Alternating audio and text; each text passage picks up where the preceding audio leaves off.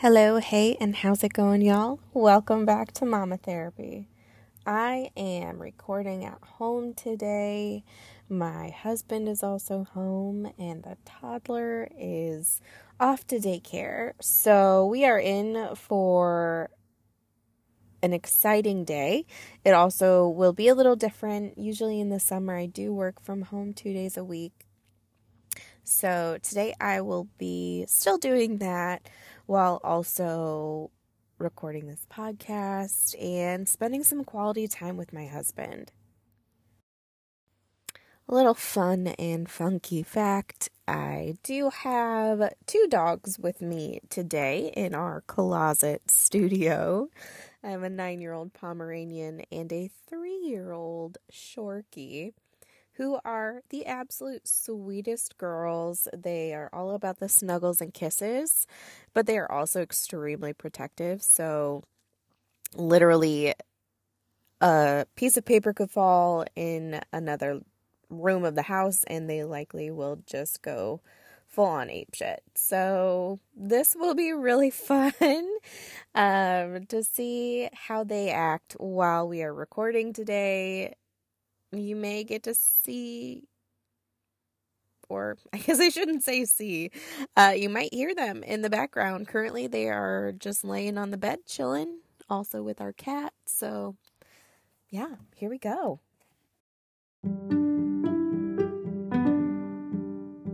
Welcome to Mama Therapy, a lifestyle podcast of random musings from a millennial mama, wife, and therapist.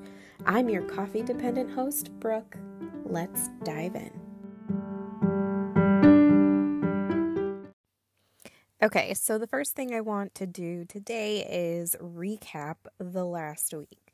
Specifically, I want to talk about posting this podcast, any type of reviews I've gotten so far, and everything in between. And as a therapist, I really value vulnerability and also honesty. So I'm going to just put it out there. I have not done a lot of advertising for this podcast. I am terrified of the critiques I'm going to get and the questions people might ask. I pride myself, if that's even the right way to phrase this, as being an open book, um, I was actually talking about this with a coworker last week. How I will answer your questions. You want to know something about me? Great, here you go. However, I typically will sit on the sidelines and just kind of observe how you are before I really dive in deep because my open book really has a variety of uh, because I can't think of a better word or even, I guess, short term phrase to use. I'm going to call my open book tendencies a spectrum. Um, so, really, they can gauge anywhere from superficial to, oh my gosh, let me tell you about my deep, darkest fantasies in the bedroom. and it's it's a waiting game or a guessing game to see how people are going to react to that. So, yeah, I sit on the sideline, I try to wait and observe how a new person or the people in the group react to each other. Try to see if I can gauge their comfort levels before really diving in. But I digress. As much as I want to be vulnerable with this podcast, like I said, I have not done a whole lot of advertising for it. I've shared it with my husband, my brother in law, and I think that's actually it. Um, just to kind of get their feedback and see what they think. My husband is just this super supportive person. So I think I could make a podcast of me pretending to be an opera singer and he would tell me how proud he was of me and how much he loved it. Uh, my brother in law has yet to respond. So there's honestly a chance that he hasn't even seen the link that I sent him. I might have to reach out personally. But here we are. We are making episode two. Maybe by the time I get a few more episodes banked, I'll feel more comfortable to really share. If you are listening to this now, you have either stumbled upon it in Spotify podcast or Apple Podcasts, which are currently the only two that I am broadcasting, or I actually sent you the link. Either way, thank you again for stopping in and yeah, that's that's really that's it. And I guess I'd also like to add that it's not that I'm regretting making this podcast or worried about the reaction that will come from it. It's more, I am just sensitive to the criticism about projects that I'm really passionate about. I am a people pleaser at heart, and that is something that I have to work through in my own therapy. You know, boundaries are a big thing in my life and and they're also really hard. And you have to set boundaries not only with people, but you have to set them with yourself. And I guess I'm not 100% sure where that ties in with my fear of criticism or my discomfort with criticism. But I guess I, maybe I'm just not there yet in really branching out with the vulnerability. I worry that I have a lot of friends who aren't moms um, or parents yet. I have, you know, I, as a millennial, we're kind of back in that generation time of people are getting married a little later rather than in their mid 20s or right out of college. So I'm kind of ahead of the game on my core group of friends with I'm married, I already have a kid. We are hopefully going to start looking into looking into uh we are planning for baby number 2. So then I start to wonder the target audience that I want this to hit is open and you know, I'm calling the podcast Mama Therapy. So, if I'm sending this out to my friends in hopes, you know, to get their feedback, will they be able to relate to the podcast overall? And hopefully, yes, because I don't want this to become just one big open journal of my life as a mom. I really will plan to include things like, you know, working as a professional, uh, being a therapist, being a millennial, sharing tidbits of my life as a mom and also as a wife. So I guess at the end of the day, I, I really do hope that this is able to reach a lot of different people. Um, but when I come back to why haven't I shared this with my friends yet? It's I'm still in that limbo of uh, are they really going to care because I called it mama therapy and that's a big chunk of my life right now that many of my friends just can't relate to and that's nothing against them. Um, my friends have been great when it comes to listening to me talk about the struggles of being a mom and the loss of my identity and trying to find it again. And they've been pretty patient with me as well as I'm trying to re enter my social life. Which brings us into, you know, I mentioned that I wanted to talk about how do you keep the fire going in your relationships. And that isn't just your romantic relationships, you have to feed your social relationships, your family relationships, your work relationships that it gets really hard to do when you are in a different phase of life or you are trying to navigate mom, wife, and every other identity that you have. And for me, the one way that I have been able to feed the fires of my friendships specifically has really been through texting. And as much as I hate it, I hate that my friendships are all through my phone. It's what works for me right now because honestly, by the end of the day, I am just so drained.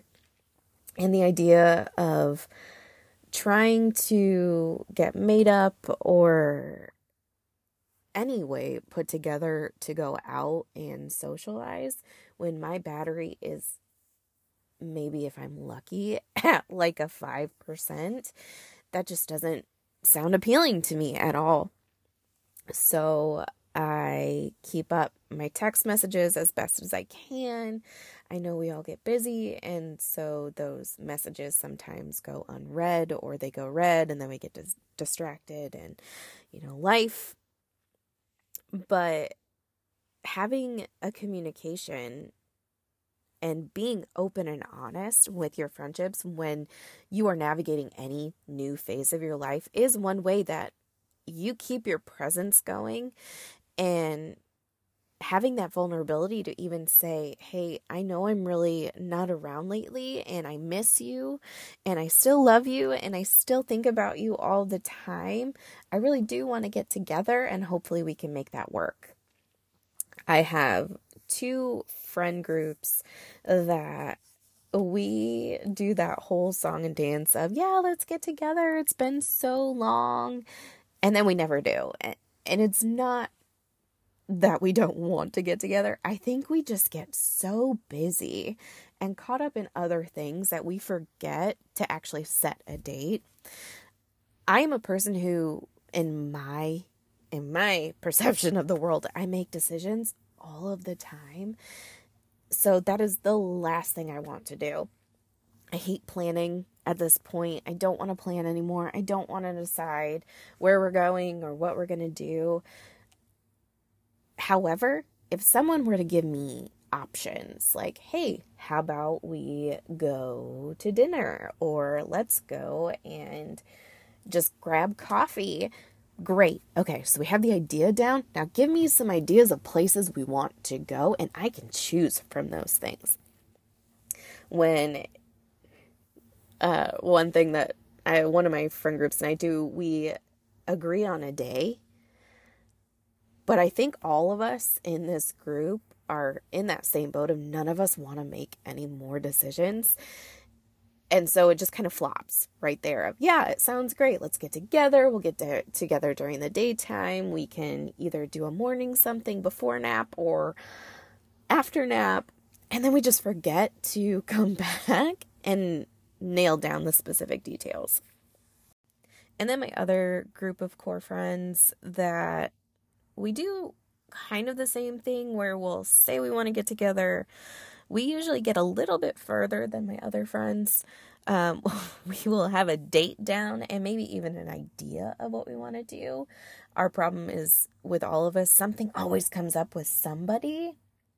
And then we just kind of like, eh, okay, we'll reschedule. And whether or not we reschedule is, you know, that's probably our biggest problem.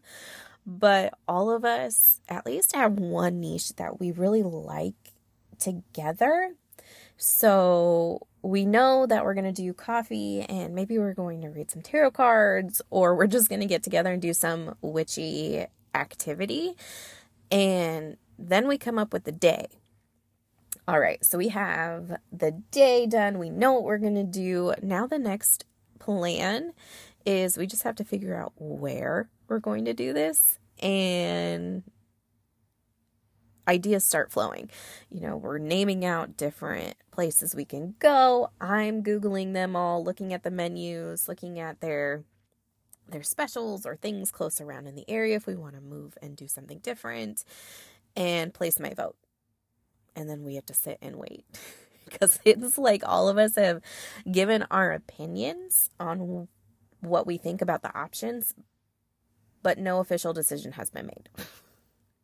So we'll see what happens with that one. I do have two weekends, like a day in each weekend, like for the next few weekends, where there is some vague plan set up. And we will see if all of us can get our stuff together and make it come to be. So then, you know, we're going to transition to how do you keep things going in your romantic relationships or any type of love, physical intimacy, etc. relationship after a new phase of life. And it again, I, I don't think I can emphasize this enough. It is communication. It is sitting down and saying, "Hey, this is how I am feeling. This is what I am needing." And this is how I think we can go about doing this and then giving your partner or the other person the opportunity to process it, first of all. Because if you sit there and demand they respond immediately, it's, I promise, it's going to blow up in your face. But then for them to give their opinion or give their own feedback. My husband and I, what we've been doing lately is you know, if we bring up a problem that we need to talk about, we're making sure that we also have, even if it's a really vague solution or something that we want to try to make it better. And we often get stuck in our solution phase because we both have so many ideas of different ways we can take something or different ideas of how we are going to put that solution into action and then it becomes you know trial and error and most of the time our initial attempt blows up in our faces and we end up uh, on the floor just laughing hysterically I would say our sense of humor is probably the center part of our relationship. As long as we are laughing together at the end of the day, we know everything is okay. Um, if either of us or both of us, probably more frequently it is if one of us is going to bed at the end of the day and we have not laughed, we know something is wrong, either personally or within our relationship as a couple. And we are working on taking more time to nurture that. So he is off on Mondays and I work from home on Mondays. So we make sure that we are spending time together on Monday, even if it is us just in the living room together watching a show while I'm also working or taking a lunch break together. We are just really trying to make sure we have more quality time. We did push our son's bedtime back another hour. So we do get a little more quality family time with the three of us, and we do know that means sacrificing some of our alone parent time. Uh, mostly because I like to be in bed by 8:30. I am just I'm always tired all the time. And I really like my sleep, and I do like my downtime where I'm reading a book or I'm scrolling through TikTok, or maybe I'm watching a movie or a TV show that I know I like and he doesn't like. But lately, since we now pushed our son's bedtime back to like between 8 and 8.30 we might have time afterwards to watch a tv show together or just kind of hanging out or we look at each other and say nope we're both done for the day and and just go to bed. Um, either way we make sure that we're communicating that together i think in the top of my mind, it's have I laughed today? If not, I need to spend more time with my husband because he is the one person who knows how to make me laugh, how to mm, bring me out of any of my dark days or my anxiety days, and really help me get grounded again. We also try to find a way to connect together in the mornings as well. And when I am, you know, in the office it makes it really hard because I get up and I immediately have to start getting ready for work. He's getting our son ready to go to daycare. So we don't get a ton of time, if any, to spend together in the mornings during the work week. And I joke that my love language is coffee. and so he has become a master of our coffee maker and he always makes my coffee in the morning or right now I'm in a really big iced coffee kick. He makes sure to make enough of our typical brewed coffee that I can put into mason jars to chill in the fridge and then I have that for the next day. Um, but that is our way to make sure that we're connecting in the morning. He makes my coffee, I give him a kiss and a smile, a thank you, and that's just one simple way that we're checking in with each other, or at least like having our special moment, our special thing that we do every day. And typically, while I am getting ready for the day, he's getting some more quality time with our son. They have a snack together in the morning, they watch a TV show, or are reading books, or playing a game, or just being silly. And I enjoy getting to listen or even watch that um, from the sideline because I just really love it warms my heart so much to see the relationship that my husband and my son have together. They really are best buddies and it's just the sweetest thing. So we both have our own little routines in the morning. We try to mesh them together when we can. If we can't, it's totally fine. Um, in those mornings where we know we're going to have no interaction with each other whatsoever, I think those are also the mornings where, or the days that we are more intentional with checking in after bedtime. Our ability to reconnect after bedtime also heavily depends on how bedtime went, too. Our son is going through either a growth spurt or some serious separation anxiety right now. Um, on top of that, he is also teething and it's like he's got four of his four teeth coming in, and I think at least three of them are premolars. And this poor kid is just not having the best time.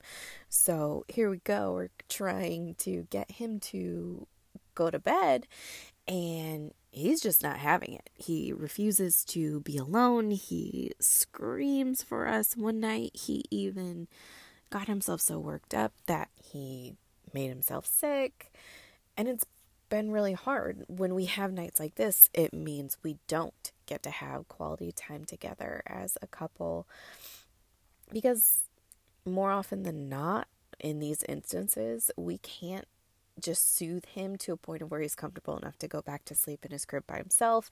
It ends up meaning one of us is going to be sleeping with him that night, and more often it is my husband.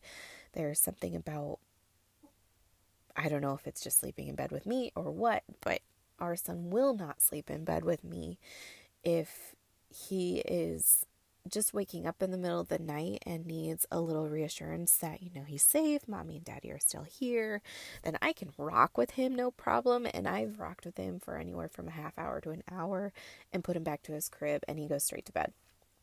But in those days where he is inconsolable, I am the last person he wants. And that does break my mama heart. But at the same time, like, it gives reassurance too because that's showing me that the bond he has with his dad is also really strong that his dad is comforting his dad is safe for him and i don't know that a lot of fathers get that opportunity.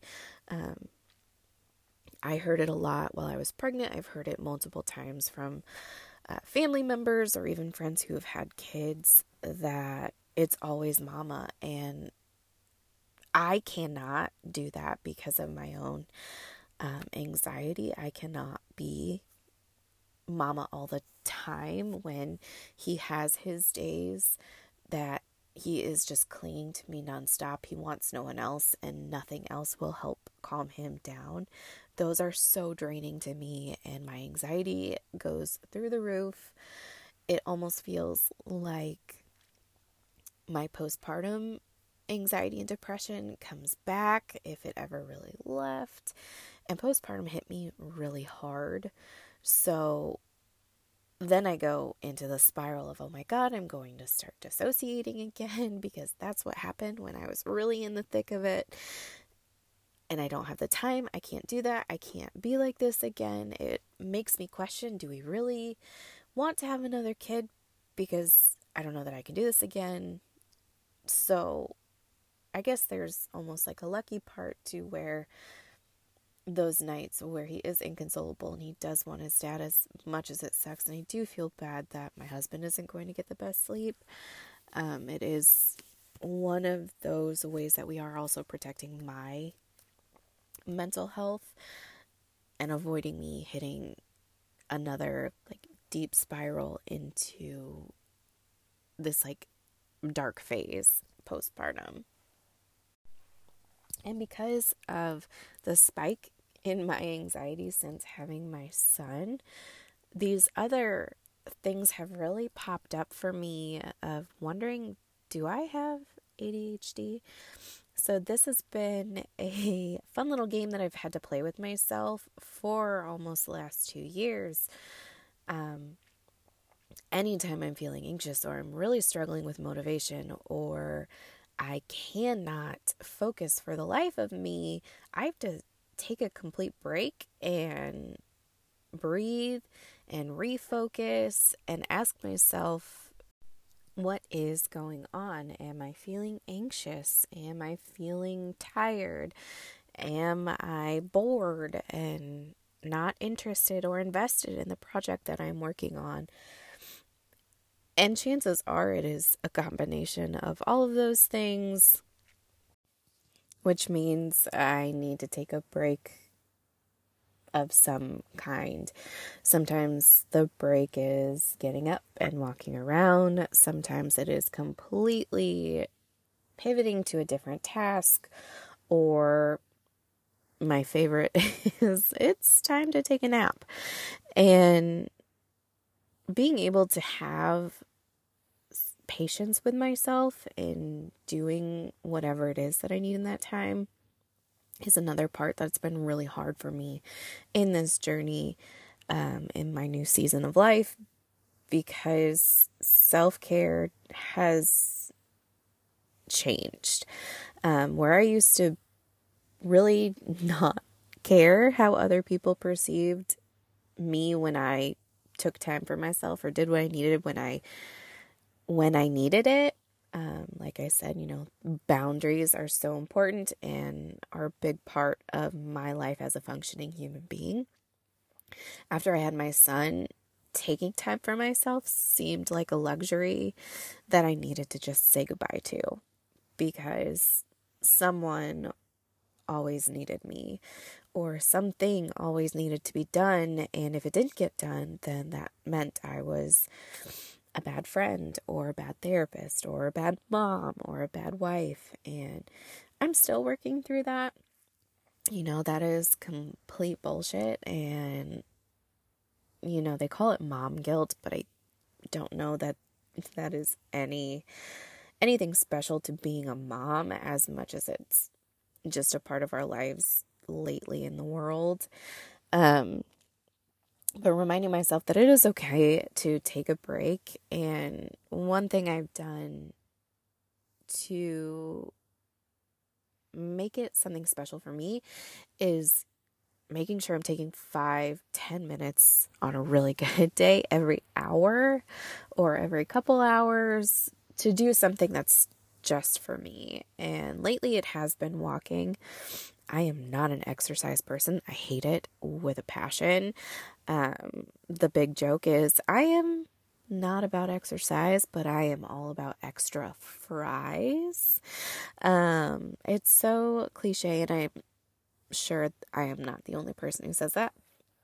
But walking has been cathartic in a way for me.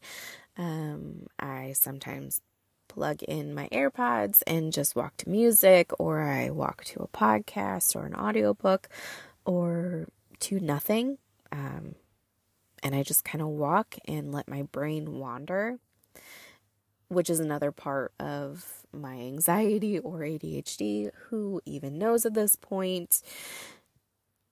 I need my brain to be given time to not have to think about anything. It's processing information 24 7 that when I start feeling that boredom or that overstimulation, it's it's time for me to take a break and it needs to just wander on its own. And if you are still listening to wrap it up, I would say the big takeaways from today's episode is to always check in with yourself and your needs and how you can meet your needs realistically how you can meet your needs with your friends, with your family, with your partners, things that are realistic, and making adjustments in your day to day as you need to, and be gentle with yourself and figure out what that love language for you is. If it is coffee, make sure you're having your coffee every day. If it is listening to a podcast that you really enjoy, make sure you're listening to that podcast every day or every week, or reading that book, or jamming out to your favorite playlist, going to the gym, making your favorite foods. You need to make sure you're doing things that feel right and natural for you. Because the more you fight against it, the more anxiety, sadness, confusion, loss of passion is going to seep into your life.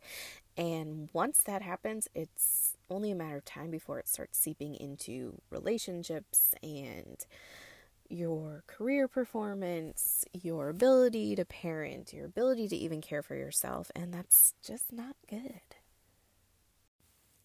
So, whatever it is, make sure you take time for yourself and take time for your friendships, take time for your partners, for your family members, and be gentle with you. Be gentle, be genuine, be authentic.